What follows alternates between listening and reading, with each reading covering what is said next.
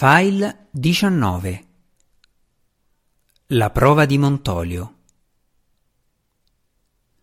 Bene, ho atteso abbastanza a lungo, disse severamente Montolio in un tardo pomeriggio. Diede al Drò un'altra scrollata. Atteso? chiese Drist strofinandosi gli occhi per svegliarsi. Sei un combattente o un mago? continuò Montolio. O entrambi? Uno di quei tipi dai molteplici talenti. Gli elfi della superficie sono rinomati per questo. Driste fece una smorfia, era confuso. Non sono un mago, disse con una risata. Stai mantenendo dei segreti, vero? lo rimproverò Montolio, benché il continuo sorriso furbo ne attenuasse l'espressione burbera. Si raddrizzò esplicitamente fuori dal buco della camera da letto di Drist e incrociò le braccia sul petto. Così non va. Io ti ho accolto e se sei un mago devi confessarmelo. Perché dici questo? chiese il Drò perplesso. Dove mai hai. Me l'ha detto Grido, sbottò Montolio. Drist era veramente confuso. Durante il combattimento, quando ci siamo incontrati per la prima volta, spiegò Montolio, tu hai oscurato l'area che circondava te e alcuni orchi. Non negarlo, mago, me l'ha detto Grido. Quello non era un incantesimo da mago, protestò Drist impotente, e io non sono un mago. Non era un incantesimo? gli fece eco Montolio. Allora si trattava di uno stratagemma. Bene, fammelo vedere. Non era uno stratagemma, replicò Drist, ma una capacità innata. Tutti i Drow, anche quelli di rango inferiore, possono creare globi di tenebre. Non si tratta di un compito così difficile. Montolio rifletté per un attimo su tale rivelazione. Non aveva avuto alcuna esperienza con gli elfi scuri prima che Drist entrasse nella sua esistenza. Quale altre capacità possiedi? Il fuoco fatato, rispose Drist, è una fascia di. Conosco quell'incantesimo, gli disse Montolio. È comunemente usato dai sacerdoti dei boschi. Tutti i Drow sono in grado di effettuare anche questo? Non lo so, rispose onestamente Drist. Inoltre sono, o ero, in grado di levitare. Soltanto i nobili Drow possono effettuare tale impresa. Temo di aver perso quel potere, o che lo perderò ben presto. Quella capacità ha iniziato ad abbandonarmi da quando sono giunto in superficie, come mi hanno abbandonato il pivafi, gli stivali e le scimitarre, tutti oggetti realizzati dai Drow. Provaci propose Montolio. Driste si concentrò per un lungo attimo, si sentì divenire più leggero, poi si sollevò da terra. Non appena fu salito, tuttavia, il suo peso ritornò e lui tornò a posare i piedi a terra. Si era alzato non più di otto centimetri. Impressionante, mormorò Montolio. Driste si limitò a ridere e a scrollare la chioma bianca. Posso tornare a dormire adesso? Chiese volgendosi di nuovo verso il proprio giaciglio. Montolio aveva altre idee. Era giunto a assaggiare ulteriormente l'abilità del suo compagno per trovare i limiti delle capacità di Drist in magia e altro. Il guardaboschi ideò un nuovo piano, ma doveva metterlo in moto prima del calar del sole. Aspetta, ordinò a Drist, potrai riposare più tardi, dopo il tramonto. Adesso ho bisogno di te e delle tue capacità. Potresti evocare un globo di tenebre o hai bisogno di tempo per realizzare l'incantesimo? Pochi secondi, rispose Drist. Allora prendi la tua armatura e le armi, disse Montolio, e vieni con me. Fai alla svelta, non voglio perdere il vantaggio della luce del giorno. Drist scrollò le spalle e si vestì. Poi seguì il guardaboschi all'estremità settentrionale del boschetto, una sezione poco usata del complesso silvestre. Montolio si inginocchiò e attirò Drista accanto a sé, indicando un piccolo foro sul fianco di una collinetta erbosa. Un cinghiale selvaggio ha iniziato a vivere lì dentro, spiegò il vecchio guardaboschi. Non voglio fargli del male, ma temo di avvicinarmi per effettuare il contatto con la creatura. I cinghiali sono imprevedibili nel migliore dei casi. Trascorse un lungo attimo di silenzio. Drist si chiese se Montolio avesse semplicemente intenzione di attendere che il cinghiale uscisse. Forza allora, lo esortò il guardaboschi. Driste si volse incredulo verso di lui, pensando che Montolio si aspettasse che lui andasse direttamente ad accogliere il loro ospite non invitato e imprevedibile. Fallo, continuò il guardaboschi, crea il tuo globo di tenebre, proprio davanti all'apertura, per favore. Driste comprese, e il suo sospiro di sollievo fece sì che Montolio si mordesse il labbro per nascondere la risata che l'avrebbe smascherato. Un attimo dopo L'area antistante la collinetta erbosa scomparve nell'oscurità. Montolio fece cenno a Driste di aspettare dietro di lui e vi entrò. Driste entrò in tensione, si mise a osservare in ascolto. Varie grida stridule provennero improvvisamente dall'oscurità, poi Montolio gridò di dolore. Driste balzò su e si lanciò alla carica precipitosamente, quasi inciampando sulla forma prostrata dell'amico. Il vecchio guardaboschi gemeva, si contorceva e non rispondeva a nessuno dei tranquilli richiami del drò. Poiché nei dintorni non era possibile sentire la presenza di nessun cinghiale, Driste si piegò per scoprire che cosa fosse accaduto e si ritrasse quando trovò Montolio ragomitolato che si stringeva il petto. Montolio! sussurrò Drist, pensando che il vecchio fosse gravemente ferito. Si protese per parlare, avvicinandosi al volto del guardaboschi, poi si raddrizzò più rapidamente di quanto avesse voluto, mentre lo scudo di Montolio sbatteva contro la parte laterale del suo capo. Sono Drist! esclamò il Drò strofinandosi il bernoccolo che si stava formando. Udì Montolio balzare in piedi davanti a lui, poi sentì che la spada del guardaboschi usciva dal fodero. Certo che lo sei! rise forte Montolio. Ma che ne è del cinghiale? Cinghiale? gli fece eco Montolio. Non c'è nessun cinghiale, sciocco Drò, non ce n'è mai stato uno. Qui siamo avversari. È venuto il momento di divertirci un po'. A questo punto Drist comprese pienamente. Montolio l'aveva spinto con l'inganno a usare l'oscurità, semplicemente per eliminare il suo vantaggio visivo. Montolio lo stava sfidando in termini di parità. Si colpisce di piatto, replicò Drist decisamente disposto a giocare. Come aveva adorato Drist simili prove d'abilità quando si trovava ancora a Menzo Berranzan con Zacnafein. Ne va della tua vita, replicò Montolio con una risata che gli giunse direttamente dal ventre. Il guardaboschi abbassò la propria spada descrivendo un arco e la scimitarra di Drist la deviò al largo, rendendola innocua. Drist rispose con due colpi rapidi e brevi, direttamente in mezzo, un attacco che avrebbe sconfitto la maggior parte dei nemici, ma che non fece altro che suonare una melodia di due note sullo scudo ben posizionato di Montolio. Certo della collocazione di Drist, il guardaboschi si lanciò con lo scudo in avanti. Drist fu spinto all'indietro e sbilanciato prima di riuscire a togliersi dalla sua traiettoria. La spada di Montolio giunse nuovamente di lato e Driste la bloccò. Lo scudo del vecchio sbatté ancora davanti e Drist sviò il suo slancio piantandosi caparbiamente in piedi. Allora l'abile e anziano guardaboschi spinse lo scudo verso l'alto, cogliendo una delle lame di Drist e sbilanciando notevolmente il drò con tale gesto. Poi lanciò con violenza la propria spada verso lo stomaco di Drist. In qualche modo Drist intuì l'attacco. Balzò all'indietro in punta di piedi, ritrasse lo stomaco e spinse in fuori il posteriore dietro di sé. Nonostante tutta la sua disperazione, sentì comunque lo spostamento d'aria mentre la spada gli guizzava accanto. Drist passò all'offensiva, effettuando varie strategie d'attacco astute ed intricate che credeva avrebbero posto fine a questa gara. Montolio Anticipò ognuna di esse, tuttavia, perché tutti gli sforzi di Drist furono premiati con lo stesso suono delle scimitarre sullo scudo. Poi toccò al guardaboschi avanzare e Drist si trovò penosamente in difficoltà.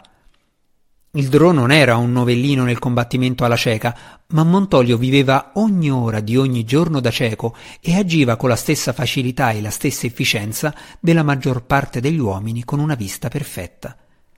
Ben presto Driste si rese conto di non poter vincere all'interno del globo. Pensò di far spostare il guardaboschi fuori dall'area dell'incantesimo, ma poi la situazione cambiò improvvisamente quando l'oscurità svanì. Pensando che il gioco fosse terminato, Drista arretrò di vari passi, tastando il terreno con i piedi fino alla radice sporgente di un albero. Montolio considerò il suo avversario con curiosità per un attimo, notando il cambiamento d'atteggiamento nella lotta. Poi avanzò, con impeto e basso. Driste si ritenne molto intelligente quando si tuffò a capofitto sul guardaboschi con l'intenzione di rotolare in piedi dietro a Montolio e di tornare nella mischia da un lato o dall'altro, mentre l'umano confuso girava intorno disorientato. Tuttavia Drist non ottenne quel che si aspettava. Lo scudo di Montolio incontrò il volto del Drò mentre lui era a metà strada. Quando l'elfo scuro riuscì a scrollarsi di dosso il senso di vertigine, si rese conto che Montolio stava seduto comodamente sulla sua schiena, con la spada posata sulle spalle di Drist. Come? Iniziò a chiedere Drist. La voce di Montolio era più aspra di quanto Drist l'avesse mai udita. Tu mi sottovaluti, Drò. Mi hai considerato cieco e impotente. Non farlo mai più. Drist si chiese onestamente, appena per una frazione di secondo, se Montolio avesse intenzione di ucciderlo, tanto il guardaboschi era furioso. Sapeva che la sua condiscendenza aveva ferito l'uomo e allora si rese conto che Montolio de Bruchet, così sicuro e abile, portava il proprio fardello sulle vecchie spalle. Per la prima volta da quando aveva incontrato il guardaboschi, Drist rifletté su quanto dovesse essere stato doloroso per l'uomo perdere la propria vista. Che cos'altro, si chiese, Montolio aveva perso. È stato così evidente, disse poi Montolio dopo una breve pausa. La sua voce si era nuovamente addolcita, dato che io caricavo basso come ho fatto. Evidente soltanto se avevi intuito che l'incantesimo di tenebre era svanito, rispose Drist, chiedendosi fino a che punto Montolio fosse veramente invalido. Non avrei mai tentato la strategia di tuffarmi nell'oscurità, senza occhi per guidarmi. Eppure come ha potuto un cieco sapere che l'incantesimo non c'era più? Me l'hai detto tu stesso, protestò Montolio, continuando a non effettuare alcuna mossa per scendere dalla schiena di Drist. Con il tuo atteggiamento, l'improvviso strascichio dei tuoi piedi, troppo leggero per essere effettuato nell'oscurità assoluta, e il tuo sospiro, Drò, Quel sospiro ha tradito che provavi un senso di sollievo, perché ormai sapevi di non potermi battere senza la tua vista. Montolio si alzò dalla schiena di Drist, ma il Drò restò prono ad assimilare le rivelazioni.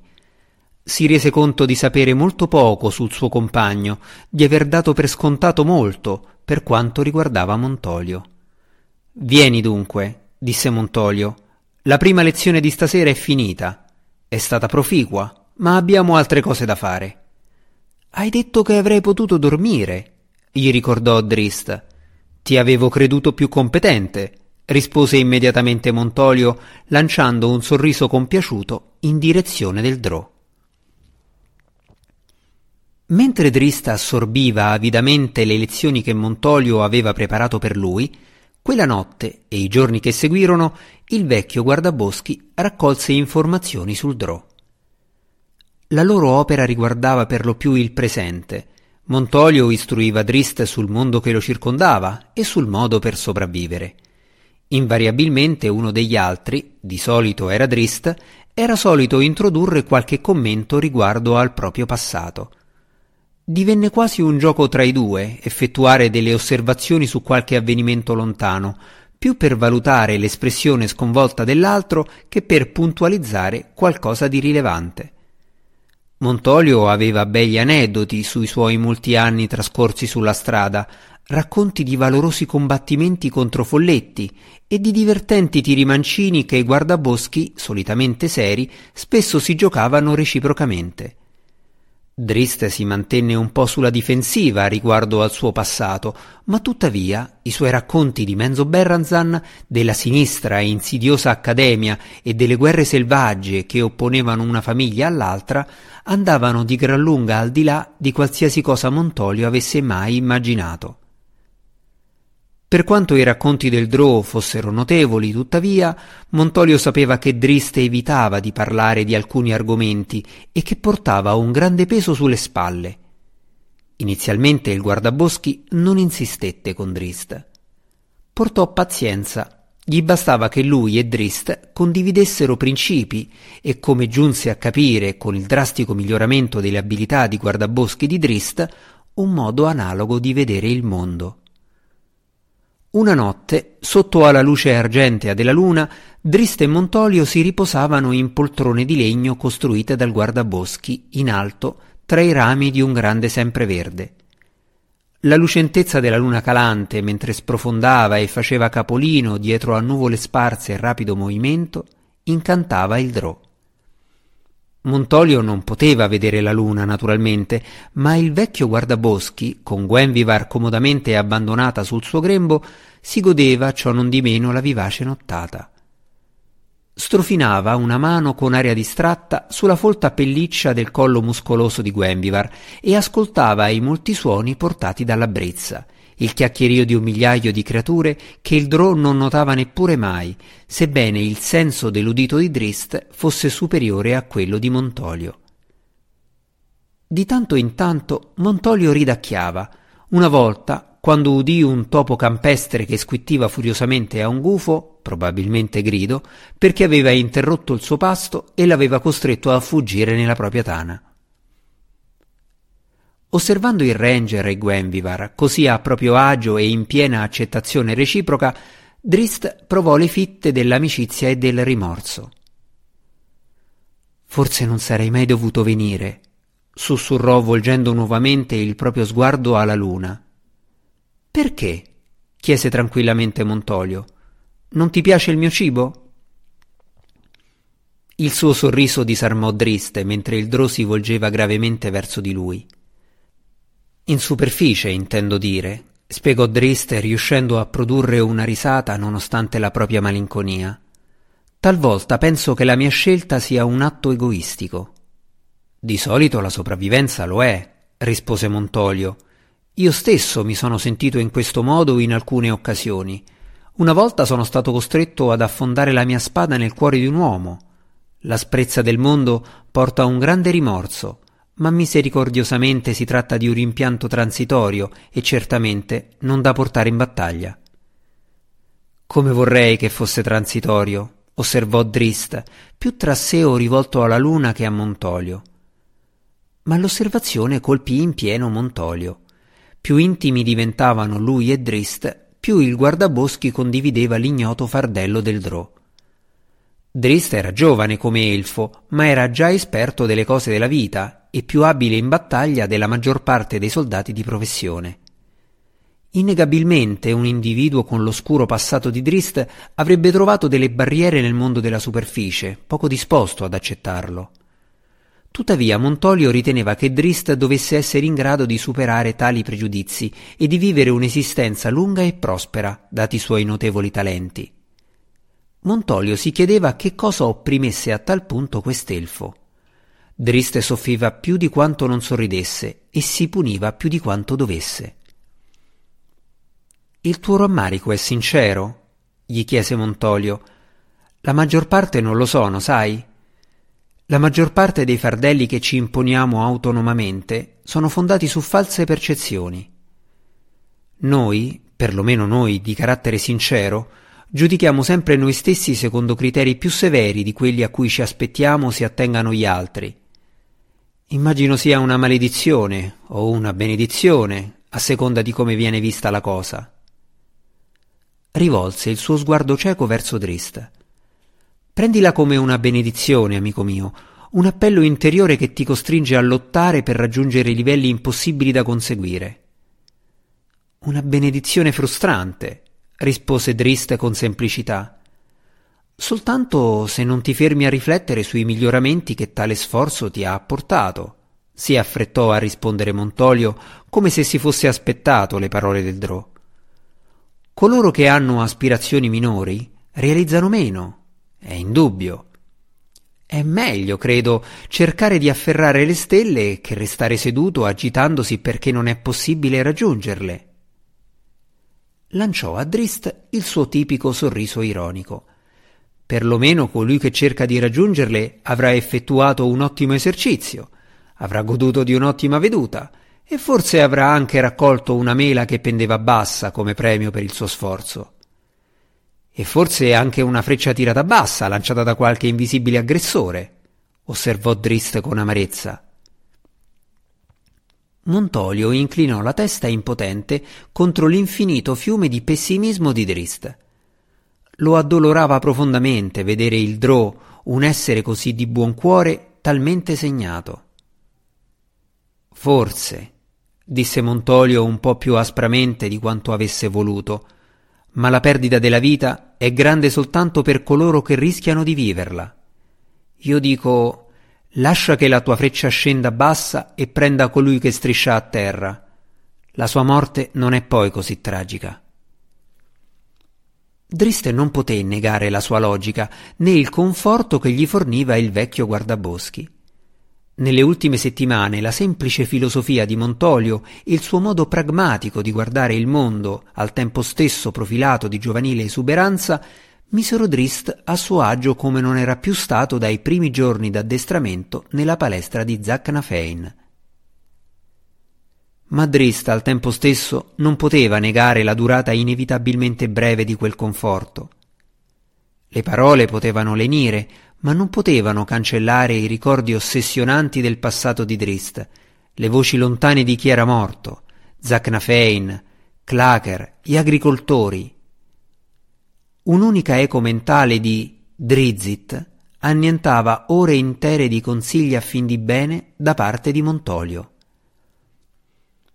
Basta con queste inutili chiacchiere strampalate, proseguì Montolio apparentemente turbato. Io ti considero un amico, Drisdo Urden, e spero che tu mi valuti allo stesso modo. Che razza d'amico potrei essere per contrastare questo peso che ti curva le spalle se non vengo a sapere di più al riguardo? Sono tuo amico o non lo sono? Sta a te prendere la decisione, ma se non lo sono, allora non vedo alcun scopo nel condividere con te notti così splendide. Parlami, Drist, o vattene da casa mia. Drist riusciva a malapena a credere che Montolio, normalmente così paziente e rilassato, l'avesse posto dinanzi a una simile alternativa. La prima reazione del Drò fu quella di ritirarsi, di innalzare una parete di rabbia in faccia alle presunzioni del vecchio e di restare legato a ciò che considerava personale. Mentre i momenti passavano tuttavia, e Drist ebbe superato la sorpresa iniziale e avuto il tempo di vagliare l'affermazione di Montolio, giunse a comprendere una verità fondamentale che scusava quelle presunzioni. Lui e Montolio erano divenuti veramente amici, per lo più grazie agli sforzi del guardaboschi.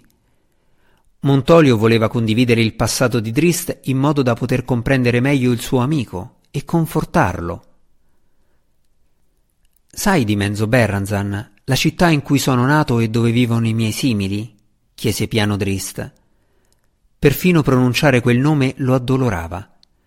E conosci le consuetudini del mio popolo, i decreti della regina Ragno? La voce di Montolio era grave quando rispose. Parlami di tutto questo, te ne prego. Drista annuì. Montolio intuì il movimento anche se non poté vederlo e si rilassò contro l'albero. Fissò la luna, ma in realtà guardò direttamente al di là di essa. La sua mente ricordò le sue avventure, ripercorse la strada che portava a Menzo Berranzan, all'Accademia e a casa d'Urden Tenne lì i suoi pensieri per un po', indugiando sulle complessità della vita familiare Drò e sulla bene accetta semplicità dei momenti trascorsi nella sala d'addestramento con Zac Nafein. Montolio attese pazientemente, indovinando che Drist era alla ricerca di un punto da cui incominciare. Da quello che aveva appreso dalle fugaci osservazioni di Drist, la vita del Drò era stata piena d'avventure ed episodi turbolenti, e Montolio sapeva che non sarebbe stata un'impresa facile per Drist, con la sua padronanza ancora limitata della lingua comune, riferire tutto accuratamente. Inoltre, dati i fardelli, il rimorso e il dolore che evidentemente il Drò recava dentro di sé, Montolio sospettava che Drist potesse esitare. Nacqui in un giorno importante nella storia della mia famiglia, iniziò Drist. Quel giorno Casa d'Urden eliminò Casa de Vir. Eliminò? Massacrò, spiegò Drist. Gli occhi ciechi di Montolio non rivelarono nulla, ma l'espressione del guardaboschi era di chiara repulsione, come Drist s'era aspettato.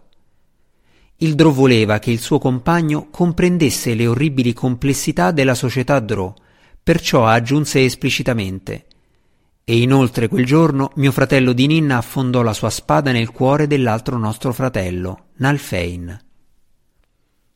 Un brivido percorse la spina dorsale di Montolio e lui scrollò il capo. Si rese conto che stava soltanto iniziando a capire i fardelli che Drist portava sulle spalle. Si tratta della consuetudine dei Drò, disse Drist con calma, in modo realistico, cercando di trasmettere all'amico l'atteggiamento indifferente degli elfi scuri nei confronti dell'omicidio. A Menzo Berranzan esiste una severa struttura di rango. Per scalarla, per raggiungere un rango superiore, sia come individuo che come famiglia, semplicemente si elimina chi si trova in posizione più elevata rispetto alla propria. Un lieve tremito della voce tradì al guardaboschi il pensiero di Drist. Montolio comprese chiaramente che il giovane non accettava quelle perfide pratiche e che non l'aveva mai fatto. Drist proseguì con la propria storia, raccontandola in modo completo e accurato, almeno per i quarant'anni e oltre che aveva trascorso nel buio profondo. Raccontò dei suoi giorni sotto la severa tutela della sorella Vierna, a pulire un numero infinito di volte la cappella della casa e ad apprendere i propri poteri innati e il proprio posto nella società Drò. Drist trascorse molto tempo a spiegare a Montolio quella particolare struttura sociale, le gerarchie basate strettamente sul rango e l'ipocrisia della legge Drò, una crudele apparenza che celava una città di caos totale. Il guardaboschi inorridì al sentire delle guerre familiari. Erano conflitti brutali che non consentivano ai nobili la sopravvivenza, neppure ai bambini. Montolio inorridì ancora di più quando Driste gli spiegò la giustizia Drò, la distruzione inflitta a una casa che aveva fallito nel suo tentativo di sradicare un'altra famiglia. Il racconto si fece meno sinistro quando Driste raccontò di Zacnafein, suo padre e migliore amico. Naturalmente i ricordi felici che il Drò aveva di suo padre non furono che un breve momento di tregua, un preludio agli orrori della dipartita di Zacnafein. Mia madre uccise mio padre, spiegò Drist con gravità ed evidente dolore.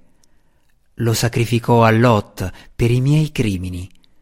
Poi animò il suo cadavere e lo mandò a uccidermi per punirmi d'aver tradito la famiglia e la regina ragno. Driste impiegò un po' di tempo per riprendere, ma quando lo fece parlò ancora una volta con sincerità, rivelando anche i propri insuccessi nei giorni trascorsi da solo nelle regioni selvagge del buio profondo. Temevo di aver perso me stesso e i miei principi, di essere diventato una specie di mostro selvaggio e istintivo, disse Drist sull'orlo della disperazione. Ma poi l'ondata emotiva che aveva caratterizzato la sua esistenza salì nuovamente e sul suo volto comparve un sorriso, mentre lui raccontava il tempo trascorso accanto allo svirfenebli Belwar, l'illustrissimo guardiano del cunicolo, e a Clacker, il pec che era stato trasformato in orrore uncinato in seguito a un incantesimo polimorfo. Come era prevedibile, il suo sorriso ebbe vita breve, perché il racconto di Driste in seguito lo portò al momento in cui Clacker cadde sotto i colpi del mostro non morto di matrona Malissa. Un altro amico era morto per Drist. Appropriatamente, quando Drist giunse alla sua uscita dal buio profondo, l'alba spuntò da dietro le montagne orientali.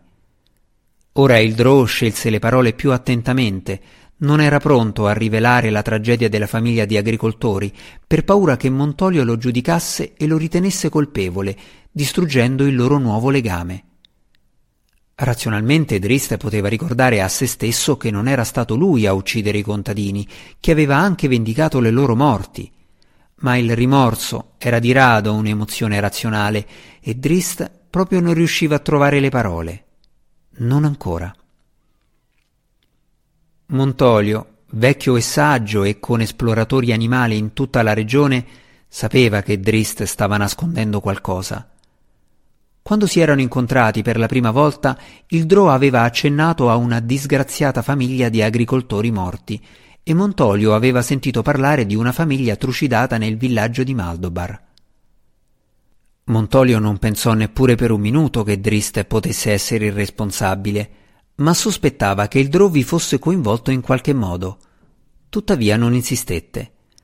Drist era stato più sincero e più dettagliato di quanto Montolio si fosse aspettato e il guardaboschi era sicuro che a suo tempo il Drò avrebbe colmato i vuoti evidenti.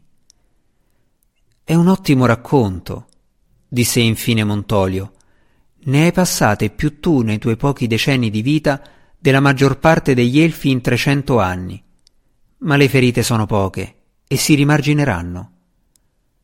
Drist, che non ne era così sicuro, lo guardò con aria addolorata, e Montolio potrei offrirgli soltanto una confortante pacca sulla spalla mentre si alzava e si allontanava per andare a letto. Driste stava ancora dormendo quando Montolio svegliò Grido e legò un voluminoso messaggio alla zampa del gufo. Grido non fu molto lieto degli ordini del ranger. Il viaggio poteva richiedere una settimana, tempo prezioso e godibile a questo punto della stagione della caccia ai topi e dell'accoppiamento. Nonostante tutte le sue grida lamentose, tuttavia, il gufo non avrebbe disubbidito. Grido arruffò le penne, colse il primo soffio di vento e planò senza sforzo attraversando la catena montuosa ricoperta di neve fino ai passi che l'avrebbero portato a Maldobar e oltre a Sundabar, se necessario. Una certa guardaboschi di fama notevole, una sorella di Ladi di Luna Argentea, si trovava ancora nella regione Montolio lo sapeva grazie ai suoi amici animali e incaricò Grido di cercarla. Non finirà mai, gemette lo spiritello osservando l'umano corpulento che attraversava il sentiero. Prima il perfido Drò e ora questo bruto. Riuscirò mai a liberarmi di questi guastafeste? Tefanis scrollò il capo e pestò i piedi così rapidamente da scavare un piccolo foro sotto di sé. Lungo il sentiero il grosso cane bastardo sfregiato ringhiava e scopriva i denti e Tefanis, rendendosi conto di essersi lamentato troppo forte, schizzò via, descrivendo un ampio semicerchio, attraversando il sentiero molto indietro rispetto al viandante e salendo per l'altro fianco. Il cane bastardo che stava ancora guardando nella direzione opposta piegò il capo e guaì, in preda allo sconcerto.